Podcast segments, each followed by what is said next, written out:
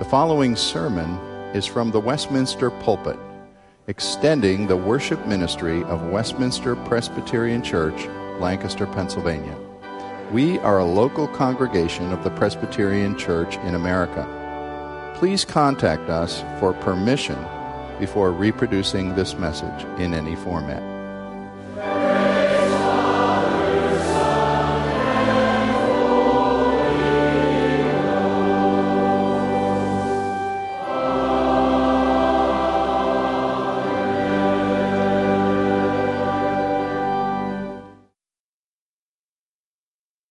Your Bible, please, to the 37th chapter of Genesis. We've begun a couple weeks ago looking at the life of Joseph as a great instructional issue or historical record about the providence of God in particular.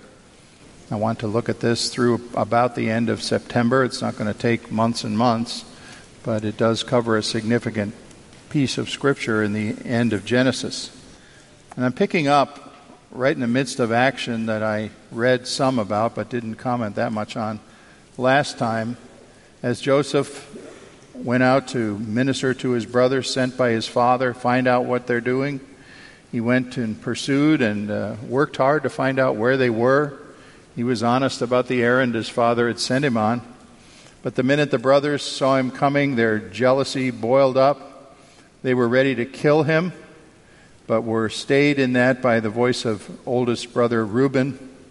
And I'm coming right into the action there. I'm going to begin at verse 25, where they have thrown Joseph into a pit, an empty pit, waiting what they shall decide to do about it. And, no- and notice the callousness as I read 25 that the first thing they did, having attacked their brother, they sat down to eat. Must have been a happy fellowship meal. Listen to God's word here Genesis 37 25. They sat down to eat. And looking up, they saw a caravan of Ishmaelites coming from Gilead with their camels bearing gum and balm and myrrh on their way to carry it down to Egypt. And Judah said to his brothers, What profit is it if we kill our brother and conceal his blood? Come now, let us sell him to the Ishmaelites, and let not our hand be upon him, for he's our brother, our own flesh. And the brothers listened to him. So Midianite traders passed by, and they drew Joseph up and lifted him out of the pit and sold him to the Ishmaelites for twenty shekels of silver. And they took Joseph to Egypt. When Reuben returned to the pit and saw Joseph was not in it, he tore his clothes and returned to his brothers and said, The boy is gone, and I, where shall I go? And then they took Joseph's robe and slaughtered a goat and dipped the robe in the blood. And they sent the robe of many colors to their father and said, This we have found. Please identify whether it is your son's robe or not. And he identified it and said, It is my son's robe. A fierce animal has devoured him, and Joseph is without a doubt torn to pieces. And Jacob tore his garments and put sackcloth on his loins and mourned for his son many days. All his sons and all his daughters rose up to comfort him, but he refused to be comforted and said, No, I shall go down to Sheol to my son mourning. And his father wept for him. Meanwhile, the Midianites had sold him in Egypt to Potiphar, an officer of Pharaoh, the captain of the guard. Now we're jumping over chapter 38 because it's a parenthesis issue, a different issue, and I just want to read the first two verses of chapter 39. Now Joseph had been brought down to Egypt, and Potiphar, an officer of Pharaoh, the captain of the guard, an Egyptian, had bought him from the Ishmaelites who brought him down there. The Lord was with Joseph and he became a successful man, and he was in the house of his Egyptian master. This is the Word of God. We're thinking today about incidences and conditions in lives that we would look upon and say, well, that certainly was a detour from the plan I expected. I want to remind you of a particular life that's nearer in historic time, an American life one you probably feel you know a lot about, and yet I'm not sure if you'll all identify right away. See how quickly you do identify the individual whose detours and failures I'm going to describe. At the age of nine, this boy's mother died. At 22, he lost his job as a store clerk and had to do farm labor, menial labor. He dreamed about studying the law, but he could not go anywhere or be apprenticed to anyone for to become a formal lawyer at first. At 23, he bought a partnership in a store. And it happened that his partner had run up a lot of debts and then he died. So this man was left holding large debts that he had to honorably pay. At age 28, he had courted a particular woman for four years whom he desperately loved and wanted to marry, and she finally turned him down and was ready to marry someone else. At age 37, he made three tries before he finally was elected to Congress on his third try but two years later, he lost his reelection bid, and he was no longer a congressman. Later on, at age 45, he tried to run for the U.S. Senate and lost that. Four years later, he tried again for the Senate and lost again. Now, all those defeats and setbacks and detours occurred to one man who seemed to be a failure at everything that he tried. But finally, at age 51, he was elected President of the United States. His name is Abraham Lincoln. Abraham Lincoln knew failure and detours and dead ends throughout his whole life for half a century before God put him in a position of great responsibility, in which I think you well know he acquitted himself wonderfully. And we ask whether he was a great president in spite of all those detours in his road to the White House. Or was it possibly because of the hard conditioning that God took Abraham Lincoln through that he became such an extraordinary leader? Well, I remind you that we met the biblical man Joseph at age 17. Boy, when I was 17, I thought I was on top of the world. The sky was the limit. I could do anything I wanted to. I could major in college, anything I wanted to major on, and I was pretty confident I could get through. I thought about medical school, and had I chosen that way, I'm not being egotistical. I had good enough grades. I think I would have made it through medical school. I felt like the world was my oyster and I could go anywhere and do anything. I had no glimpse whatsoever of what my life would contain. Not the ministry, not at that point at least. Not aligning myself with a liberal denomination, which I could spend six years in and then say I can't stand it anymore. And go off to start a new congregation with 12 people in a living room. I certainly didn't plan on that at age 30.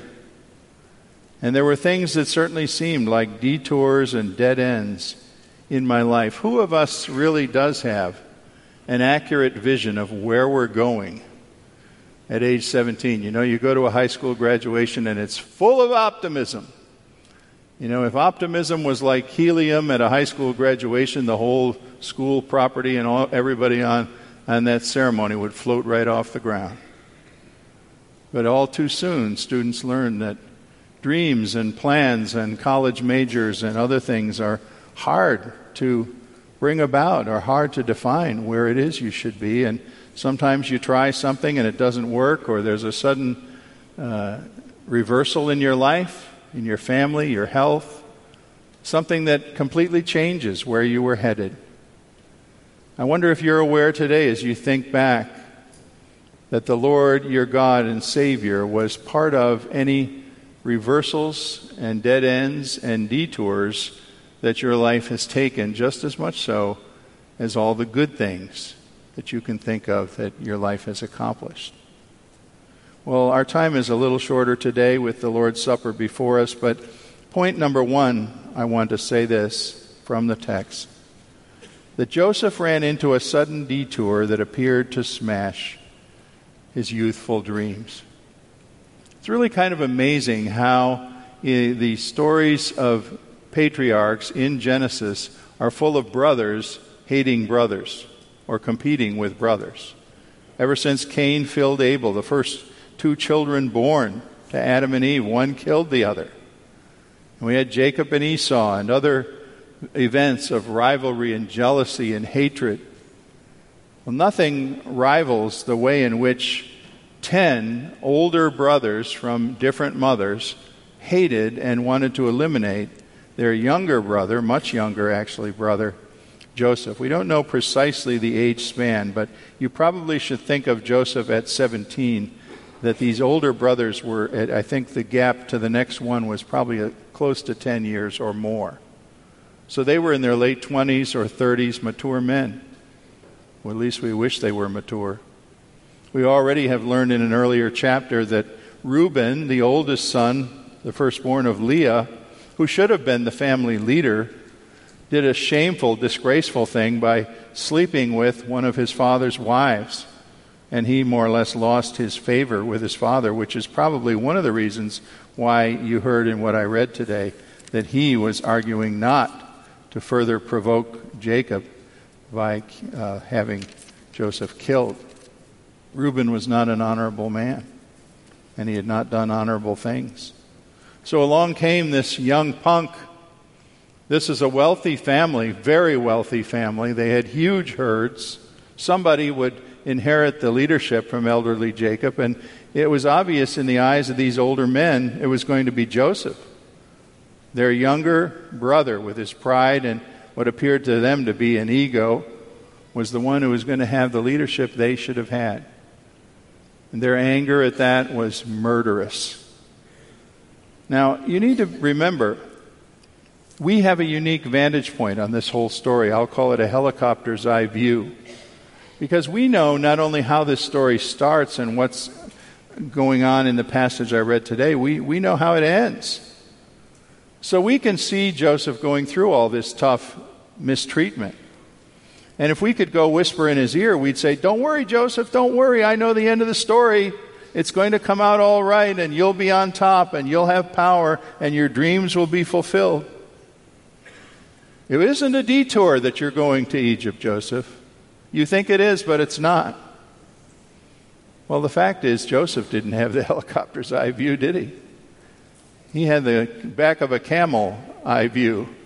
Let me tell you, if you've ever been on the back of a camel, you don't want to be there. I was for about five minutes one time and found that camels like to bite. And they think that they would find an American Presbyterian minister especially tasteful. Made the most horrific sound I ever heard when he tried to take a chunk out of me. You don't want to be on an Ishmaelite camel. Joseph had no vantage point to tell himself how this would come out. For all he knew, he'd go into slavery and maybe die a slave in a year or two under some horrible condition. And we are not provided, are we, with a helicopter view?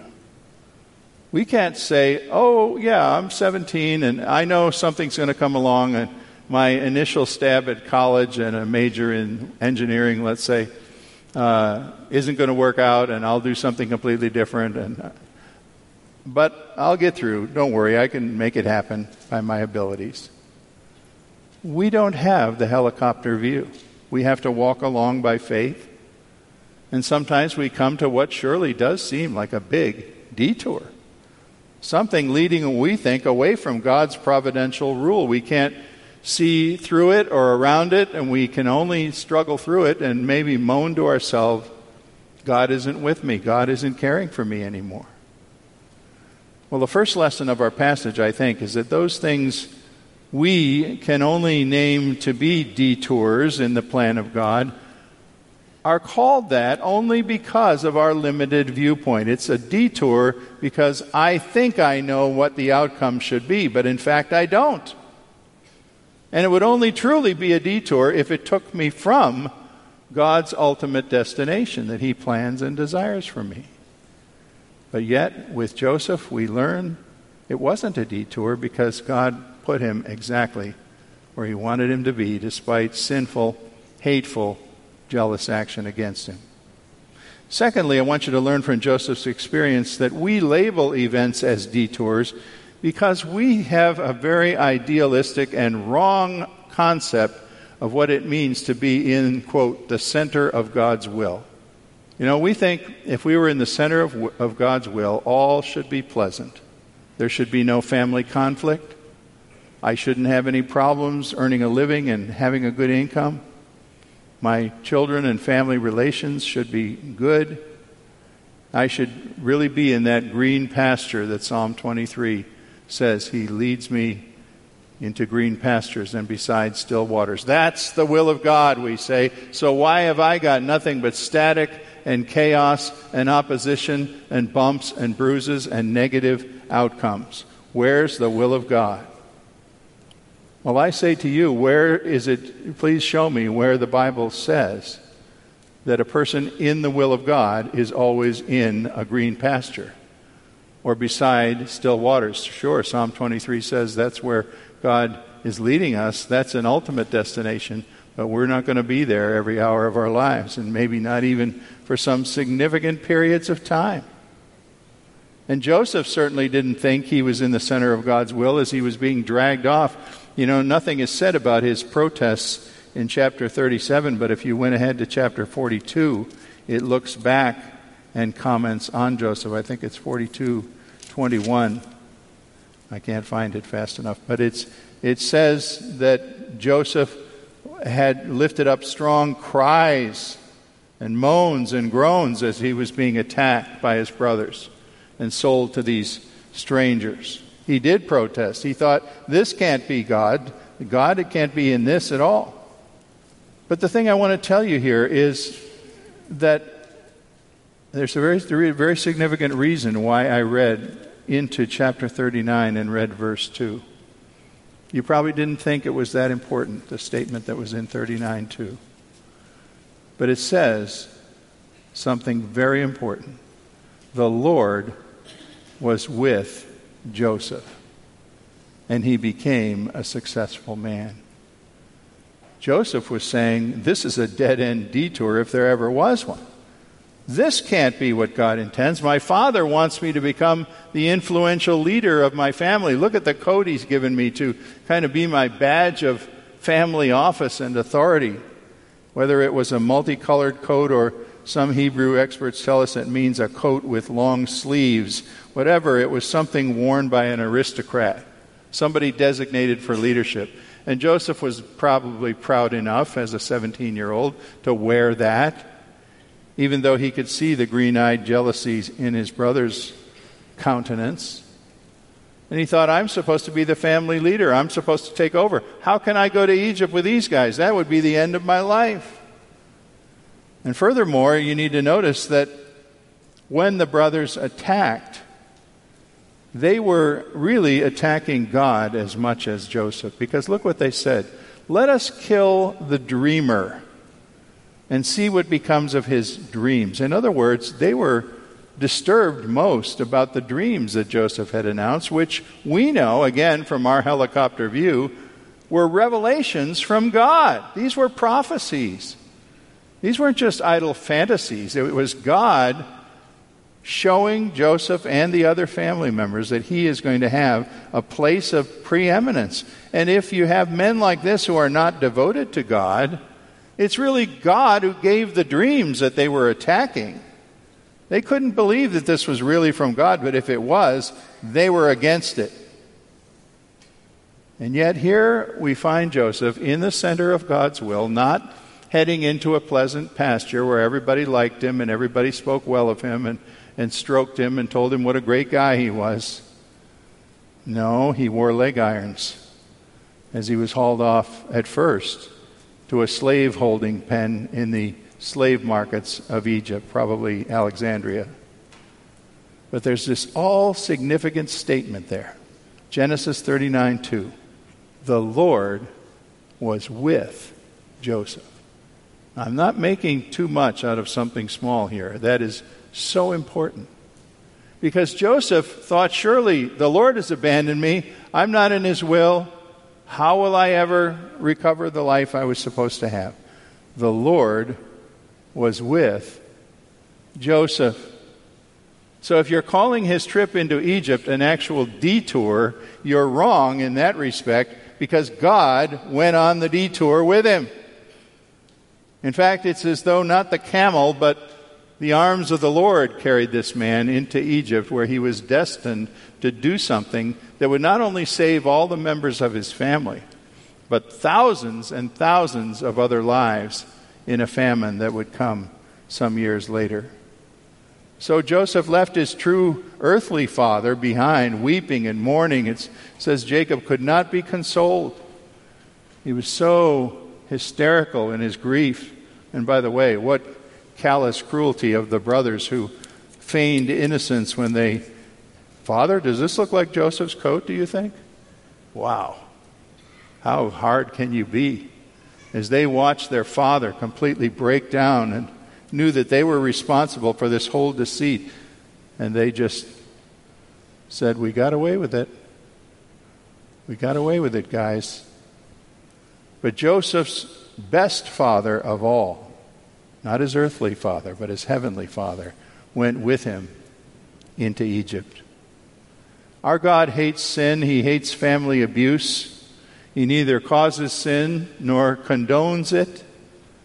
And yet he shows us in a vivid example like this biblical history that he, as our Lord and God, can use sin against us, sin against his word, ugly violence, jealousy, hatred. He can use this and turn it into something noble and great by which he can accomplish his redemptive purposes. And just like this Old Testament case, the Lord's perfect plan for our lives might have to lead us right through the eye of a hurricane, through the eye of a big storm that lasts for a long time before it reaches the peaceful green meadow that we think should be the will of God. Eventually, it is, of course, if you're speaking about eternity. But on this earth, God's will is not always going to have us in a peaceful green meadow. And so, in the third place today, I just want you to learn from this passage that Joseph, being driven into Egypt, is symbolic of God's great work of redemption in Jesus Christ. He is one in fact, one of the most prominent of what we call the types of Christ, a symbol of Christ in the Old Testament. Joseph's life represents many of the things that happened to Jesus. Maybe you think right away of John 1:11, he came to his own and his own would not receive him. Jesus was rejected by his own people, his own brothers. His brothers who were the sons of Mary and Joseph thought he was a, a nut and wanted to arrest him for his own good. The Joseph biography at least opens the way for us to learn the Jesus biography as he entered into suffering and rejection and yet lived honorably before God.